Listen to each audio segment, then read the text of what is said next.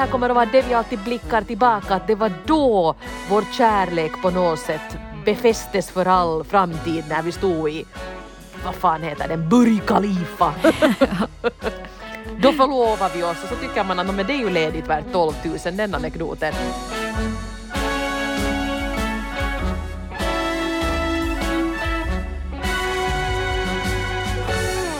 Välkommen till ännu ett avsnitt av Relationspodden Norren av Frans med mig, Hanna Norrena. Frisk som en nötkärna, knack, knack. Och sen har vi Eva Frans som är lite snuvig och krasslig i halsen och sitter i din skrubb där hemma av säkerhetsskäl. En sjuk jäkel, det är jag. Men du är här i alla fall. Inte sådär hundra procent närvarande, men I'll see what I can do. Mm. Vi ska idag prata om förälskelse och kärlek och, och sådana dumma grejer som man gör då man blir riktigt, riktigt kär. Och, och, och jag vet inte, jag tycker på något vis att ju äldre man blir så kanske man inte blir liksom sådär huvudlöst förälskad något mera. Eller att man är åtminstone inte lika dumristig. Men tji fick jag, för jag har nog, nu när jag började lite rannsaka mitt, mitt, min hjärna så insåg jag att nu har jag gjort en hel del dumma grejer också. Där kring fyrtio. Så att inte hade det väl bara med åldern att göra. Men, men var inte så, Eva, du sa att det fanns någon artikel på Svenska Yle där man beskriver lite vad det egentligen är som händer i hjärnan då man blir kär och varför man blir så knäpp och gör så dumma grejer. Jo, det är en jättebra artikel. Man hittar det när man söker på förälskelse är kemi, inte magi. Den är några år gammal men högaktuell ännu. Men alltså man blir ju dum i huvudet om man är riktigt kär. Det har säkert de flesta upplevt någon gång. Och jag tycker det är jätteintressant det här att, att det hör liksom till och man kan inte riktigt rå för det. För när du blir riktigt superförälskad i någon så är det en massa signalsubstanser och hormoner som löper amok i din hjärna. Man blir kär med hjärnan snarare än kär med hjärtat. Låter inte så romantiskt, men så är det. Och därför kan man liksom inte riktigt göra någonting åt saken, utan man är ju i princip som man skulle vara drogad eller full där ett tag. Och är man nyfiken på exakt vad det är som händer så rekommenderar jag att man letar fram den här artikeln.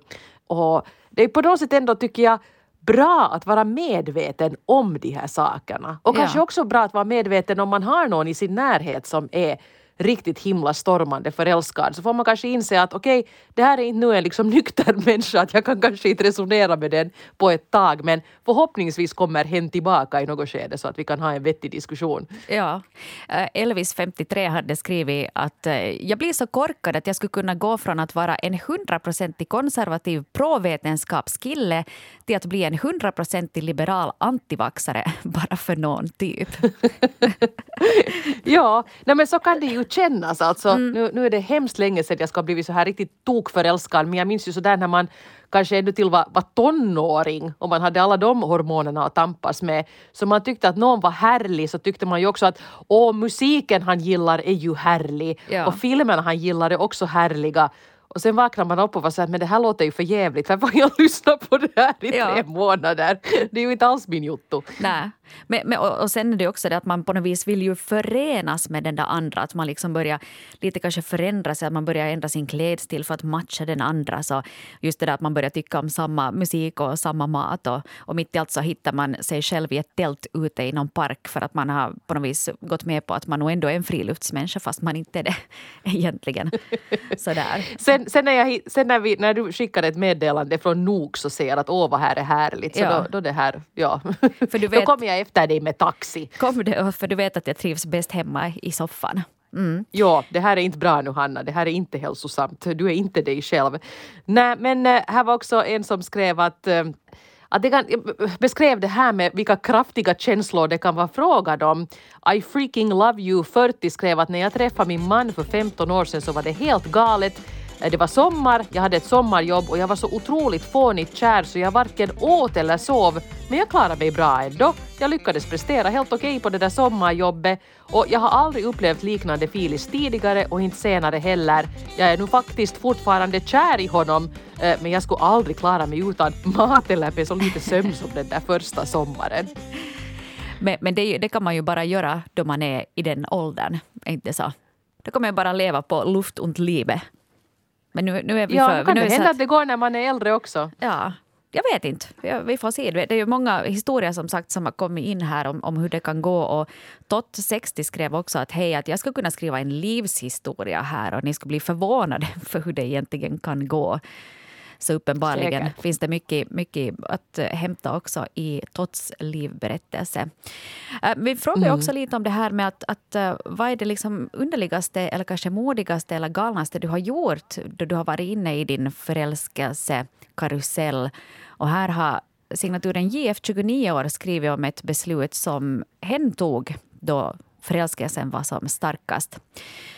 Att jag blev kär i hen gav mig en sista knuff att ta ett stort och svårt beslut som jag behövde ta. Nämligen att lämna min dåvarande relation och därmed även en stor del av mitt gamla liv i Sverige för att flytta till Finland. Nu går jag in i någonting nytt tillsammans med denna nya kärlek. Ingen vet förstås hur det slutar, men jag hade aldrig velat missa den här upplevelsen och alla de underbara känslor jag just nu har för denna person. Mm. Jo, det låter ju ljuvligt, men, men där måste man kanske också säga att det kan vara lite vanskligt att fatta riktigt stora beslut när man i princip är full, vilket man ju är om man är riktigt himla stormande förälskad. Mm. No, no, det är ju liksom ganska stort det här med att, att flytta till ett annat land för en annan person. Jag, jag är ju så pass rationell att jag skulle knappast göra det. Men samtidigt så är jag också beundrar människor som är så pass modiga och ändå vågar ta det där steget då tillfället erbjuds. Ja, nej men det är ju, och det är ju superromantiskt. Och speciellt om du ännu är, till exempel inte har barn och så här, så vad va kan nu hända? Jag menar det värsta som, som kan ske är ju att, att det visar sig vara ett riktigt korkat beslut om man får flytta hem igen och, och säga att jaha, no. Men i alla fall så Så jo, blir man så här jättekär i någon annan när man själv är ihop med någon, så är det ju nog en ganska klar signal att vi måste nog kanske åtminstone avsluta det här förra eh, och, och se vad som händer. Så att jag tycker också att det är modigt och så här, men, men om man kan så varför inte följa sitt hjärta då? Men om det nu liksom river upp familjer och man måste börja ungefär hitta nya skolor till sina barn för att man är så kär i någon som bor på andra sidan viken, så kan det bli lite tokigt. Mm. Men om man inte har det, så tuta och kör. Man mm. lever bara en gång. Så är det, ja, och eh, det här följande brevet så, nu, nu vet jag inte riktigt om vi, om vi liksom målar in oss i ett hörn här, Eva, med din, din utläggning här just, men eh, i detta liv eller nästa femtio plus har ju faktiskt skrivit om, om en situation där man ännu är i den där relationen. Men kanske det här mm. Sverigeflytten eller Finlandflytten kan fungera som inspiration för den här brevskrivaren. No, vi ska se, ja. Och jag tycker inte att, ja, det var, hör du, inte en utläggning, det var ett uh, mycket sansat varningens finger. uh, men så här skriver då den här personen.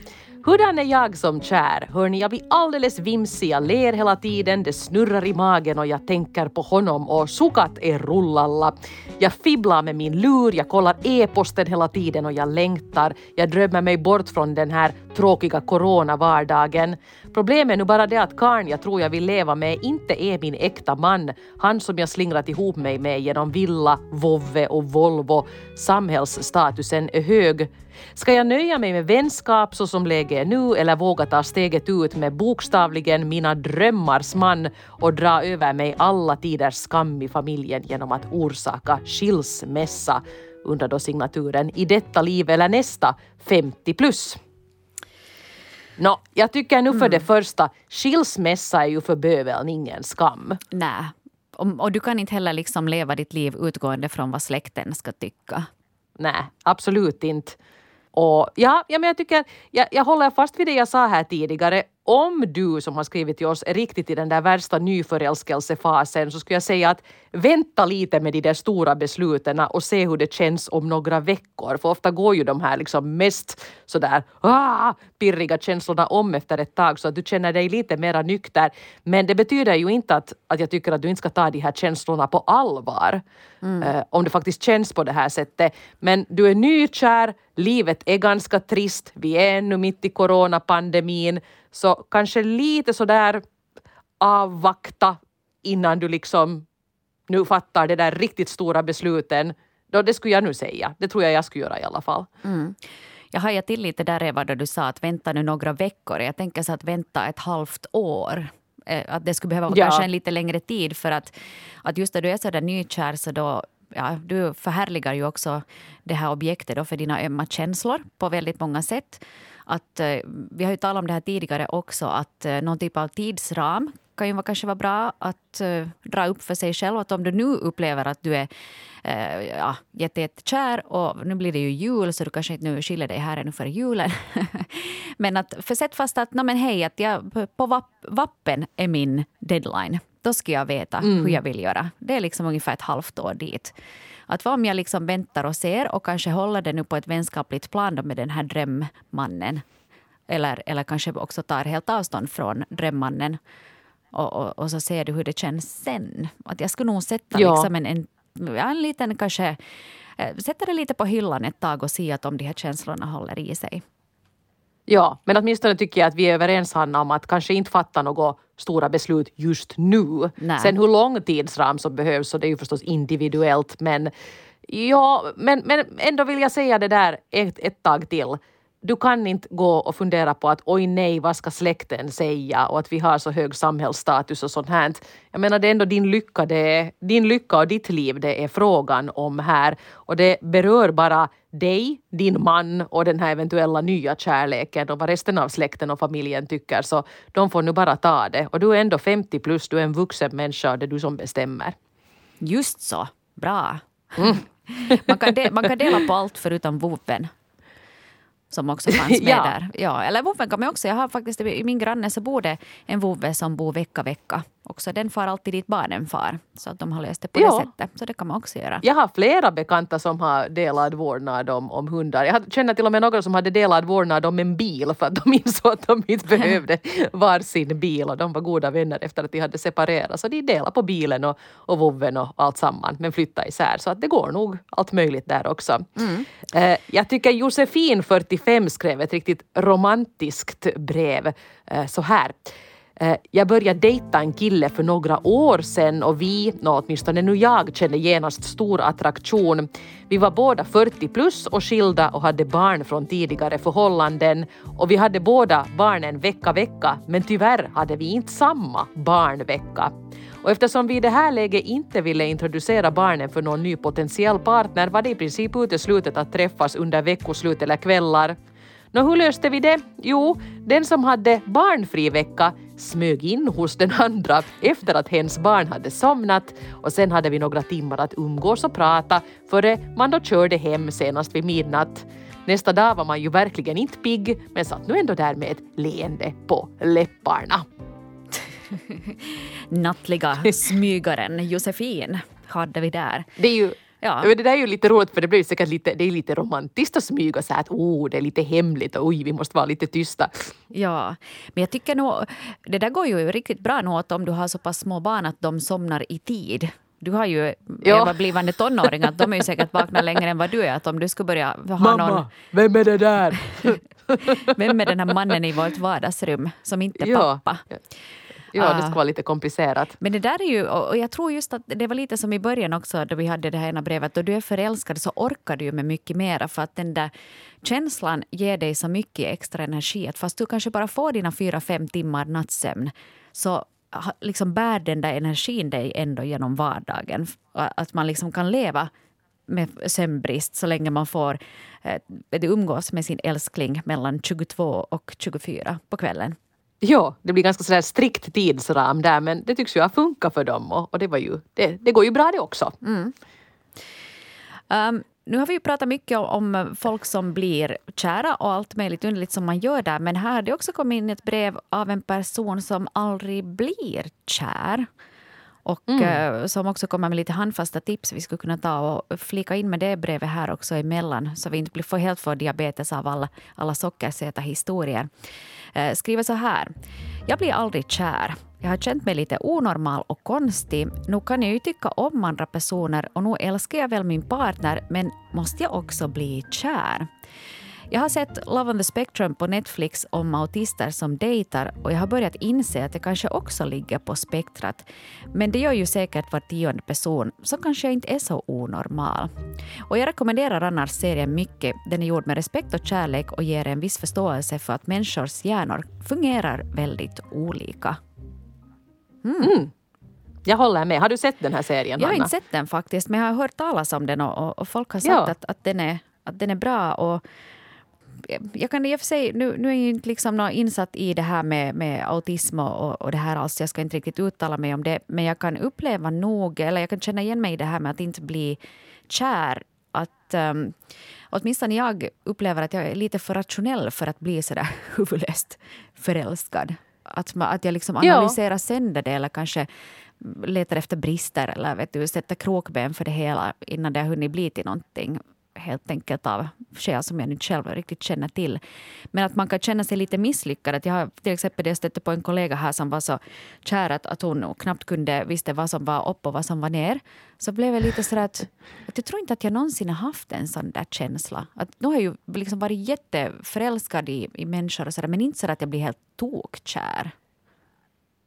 Men inte måste man ju. Inte det är ju på något sätt obligatoriskt. obligatoriskt. Jag har faktiskt sett på den här, jag har sett den här, den här serien Love on the Spectrum och jag håller helt med den som har skrivit här. Att det, jag tycker det är en jättefräsch dating-serie för det är liksom, de dejtar men man kommer liksom så långt från till exempel alla sådana här Bachelor och, och vad det nu allt heter, de här, var folk är så fake. Man liksom försöker visa upp sig eh, i någon sorts positiv dagar som sen bara känns väldigt tydlig. Och jag skulle säga att de här personerna som är med i Love on the Spectrum, de, de, flera av dem är liksom inte kapabla att förställa sig utan de är hundra procent sig själva och det tycker jag är väldigt skönt och, och det, är liksom, det kan bli väldigt fina möten där eh, med personer som, som faktiskt inte ens, det är svårt för dem att, att liksom cocktailprata om sånt som de inte är intresserade av, det blir bara underligt och då måste man istället försöka hitta någon som nu faktiskt är intresserad av samma saker som man själv för att det ska bli en bra diskussion. Så jag tycker att det är en På något sätt, det är en väldigt romantisk och fin serie så jag rekommenderar den också väldigt mycket. Det där är ju egentligen, tycker jag, fungerar ganska bra som en, en förebild. Kanske vi alla borde vara lite mer ärliga och rakt på sak. Jag tycker alla borde ju dejta på det sättet som ja. i den här serien och strunta i de här liksom. Åh, här kommer jag med mina porslinständer och, och mina plastboobs och nu ska här dejtas för kung och fosterland. Mm. Nej, det här är mycket mer på något sätt. Jag tycker att många skulle kunna inspireras av den här serien istället. Ja, det låter bra det. Mm.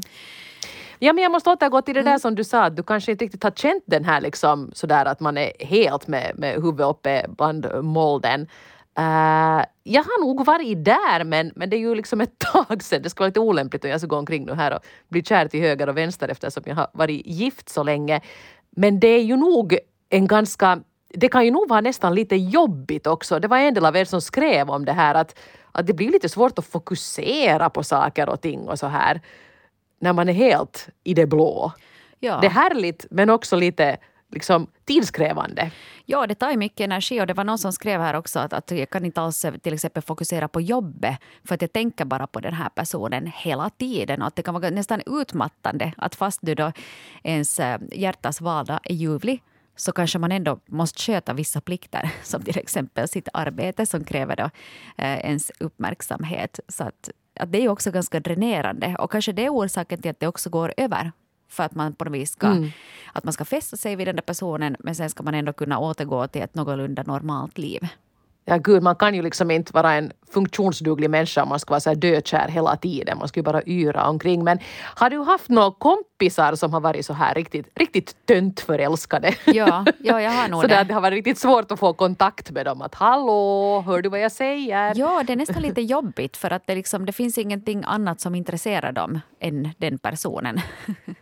Nej, och, och det kan man ju kanske ha förståelse för i några veckor, men mm. sen blir det nog bara frustrerande. Man sa att skulle du kanske lite kunna höra på vad jag har för issues här nu, att jag orkar nu inte höra om den här ljuvliga karn du har hittat. Nej, och speciellt Tinder. Om man själv liksom känner sig kanske lite ensam och, och inte har hittat någon överhuvudtaget. Så kanske det känns lite trist och sen att den andra är helt superkär. Jag, givetvis unnar jag mina vänner all lycka de kan hitta i världen, men, men samtidigt så kanske det, det svider lite ändå.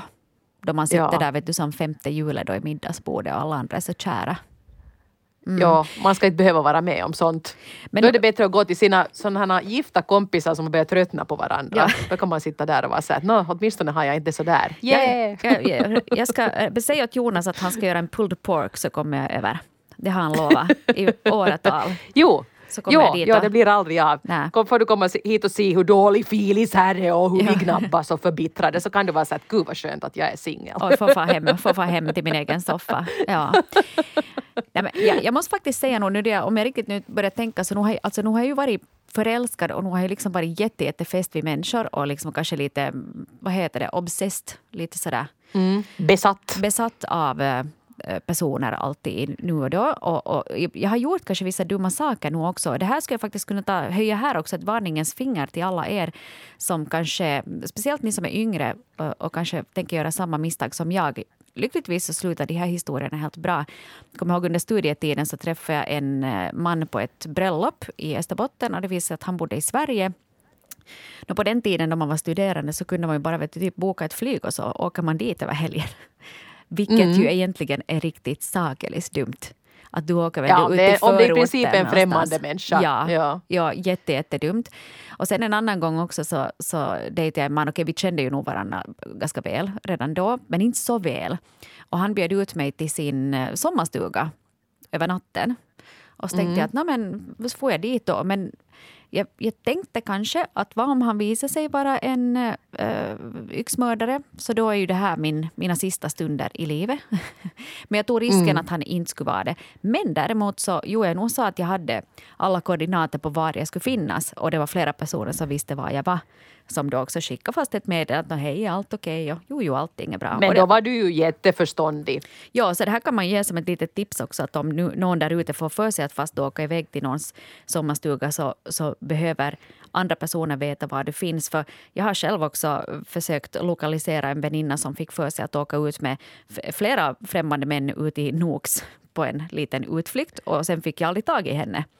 Och då, då blir man ju också ganska orolig. Att, att jag tror nog där att man att i den här romantiska stunden så kan det ju kännas som att nej, men det är klart att han är ljuvlig. Men det, de flesta styckmördare så är ju ljuvliga för att locka in någon först. Inte kommer de ju liksom på första dejten och säger att Hannas sen, research visar att de flesta yxmördare är väldigt ljuvliga till att börja med. Ja, men inte kommer du på första dejten och säger att hej, jag kommer sen om tre veckor så kommer jag att stycka dig. Bara så du vet. Nej, nej, nej. nej, det nej. Säger du ju först sen då. då du har mycket charm i där. Du har yxan i ryggen mm. så det är förstås som du inser vad som kommer att hända. Att, äsch, min kompis misstanke stämde. Ja. Nedrans hatar att ha fel. Ja. Men vet du, kommer du ihåg en sån här grej som man gjorde när, då när vi var yngre? Och ja, folk hade ju nog kanske eh, mobiltelefoner hade man ju nog då redan. Men det var ju inte så där att man liksom berättade var man var. Och det var ju inte så på Instagram att man la ut att yeah, jag är på den här krogen, woohoo, mm. och sånt här. Så att om man lite ville så där casually stöta ihop med någon i nattlivet så fick man ju gå runt, runt, runt i stan och försöka hitta honom. Ja. Det har jag gjort många gånger då när jag studerar. Man var så här, ah, han kan vara här och han kan vara där. Och så gick man ungefär från bar till bar och var så här, nej, ska vi gå vidare till nästa? Ja. Var arbetsamt det var när mamma var liten, hör ni barn. Ja. Mycket har jag jobbat för att få hem Jonas hit till vår Jo, no, han var alltid på Vasa Nation så det var ganska lätt. Det var lätt att hitta honom. Se nu, där ser man. Gör er tillgängliga karrar så, så kanske det ordnar sig. Ja, mitt i allt så har ni någon där. Stay put. Ja. Men här har vi en som har skrivit om, ja, gjorde någonting, någonting riktigt flöntigt i förälskelsen. Eh, så här står det. Jag har aldrig haft så fett med pengar, men en gång fick jag faktiskt ett arv på flera tusen. Och just då hade jag börjat sällskapa med en kille som alltid bjöd mig flott, hade snygga kläder och studerat i ekonom. Och jag skämdes ofta över att jag inte kunde bjuda tillbaka eller hade råd med sånt som han gillade. Så när jag hade fått pengarna, då överraskade jag honom med en resa till Dubai. Alltså det är så pinsamt nu. Jag är inte en person som jag skulle vilja åka till ett sånt ställe, men dit får vi. Jag brände alla pengar.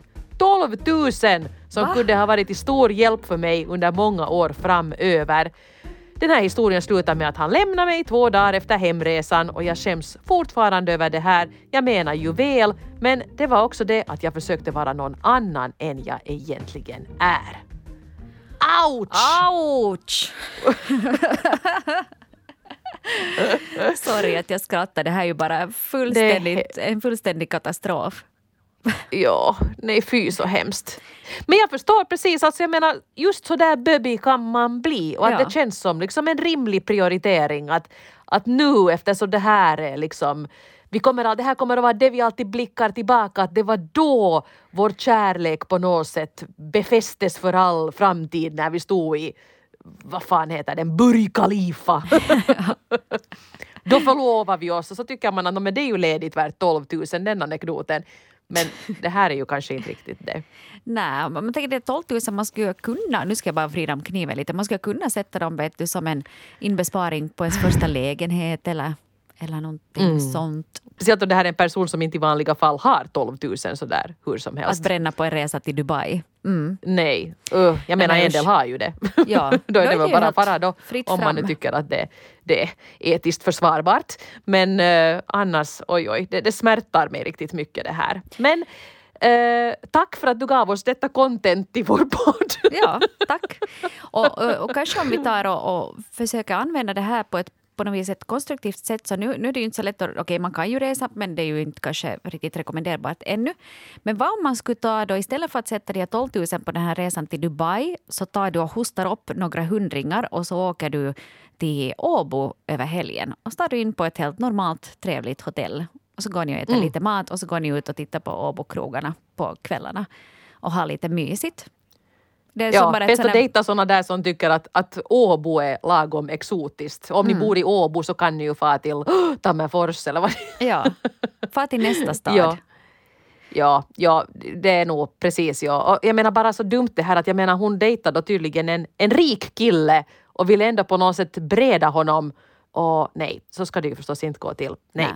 Oj, oj, oj. No, jo, oj, oj. Det, det blev tokigt det där. Men, men bra att du har gått vidare i livet och, och kan se på det här kanske med, med lite humor. Mm. Uh, här har vi en annan story också om ett, ska vi säga, inte, inte lika dyrt men, men nog kanske lite korkat uh, beslut. Det är Karro, trettio, som har skrivit. När jag och en kille just hade träffats så gjorde jag någonting så himla pinsamt. Jag var ung, studerande i Vasa och det var Pampasveckan en tisdag. Och det här betyder med andra ord hård fest. Nå, runt klockan ett på natten så kände jag att det mest logiska att göra just då var att ta bussen till Nykarleby där han bodde för att överraska honom. Jag hoppar på den tomma bussen och funderar om jag kanske borde ringa och förvarna att jag kommer. Och jag försökte ringa en gång, jag försökte ringa två gånger, men han svarade inte. Sjukt konstigt, tyckte jag då med mina två promille i blodet. Nå, bussen rullade in på torget i Nykarleby och jag gick med fjärilar i magen mot höghuset där han bodde på andra våningen med låst trapphus, såklart. Jag försökte ringa på nytt, inget svar. Jag försökte efter stenar och kasta på hans fönster och jag missade förstås de flesta. Det är bra man väcker alla grannar istället. Så, hallå! Hej, här är jag i min halare i två promille.